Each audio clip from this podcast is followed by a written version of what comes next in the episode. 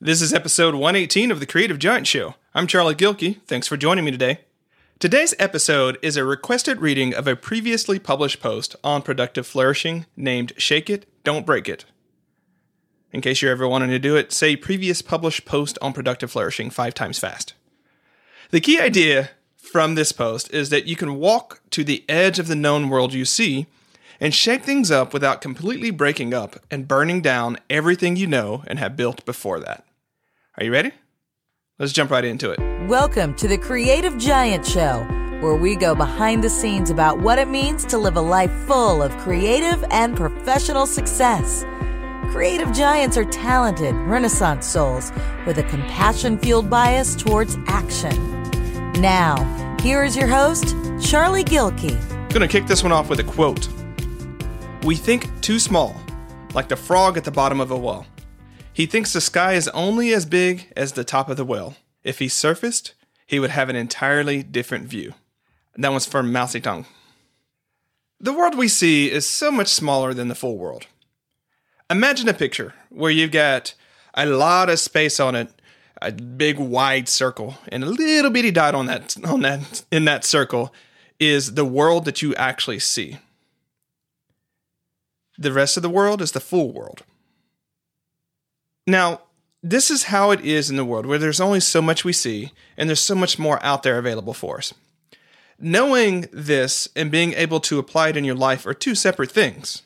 Because when it comes to make really important decisions, we default to what we know, which means we decide that the world works the way we've seen it work.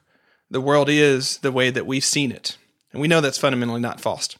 But it means that we take jobs that look like other jobs we've seen.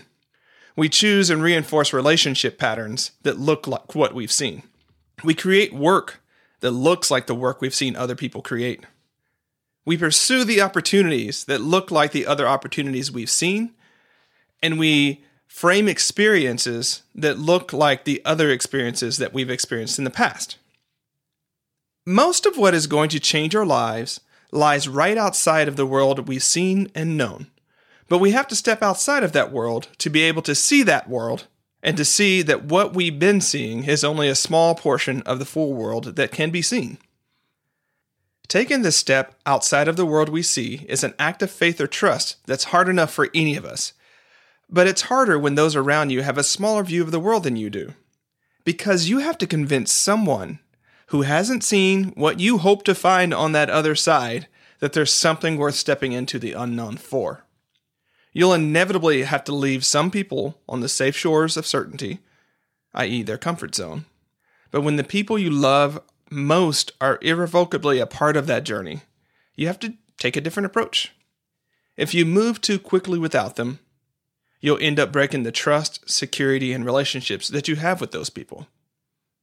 And if you don't shake things up at all, you're all stuck in the same seen world, unable to create the only fits you life you most want to live. There's an art to shaking up your world without breaking it up. But the point to remember is that they're not the same thing. Those who are scared to take the journey with you will naturally think that shaking is breaking. And your insistence on making something happen now will naturally lead you to break rather than shake. As I discussed in the two dynamics of change, sometimes you need to tip, i.e., break something, and other times you need to step, i.e., shake something. But being able to communicate why a particular kind of change is needed goes a long way with the people you want and need to keep on the journey with you. I'll leave you with this. How might you step into the full world without breaking your current world? Until next time, stand tall. Hey, Creative Giants, we're having some great conversations in the Creative Giant Campfire, our free Facebook group. Search for Creative Giant Campfire in Facebook to join us there. It's where we're grabbing these suggestions, but we're also sharing prompts, microposts, and other content that helps us stand tall together. And if you're digging the Creative Giant Show, I'd really appreciate it if you leave a rating or review on iTunes. If you're not familiar with how to do this, there's a walkthrough available on the podcast page on productiveflourishing.com. Thanks. Thanks for listening to the Creative Giant Show. To find more tools and inspiration for creative giants, head on over to productiveflourishing.com. Stand tall, creative giant.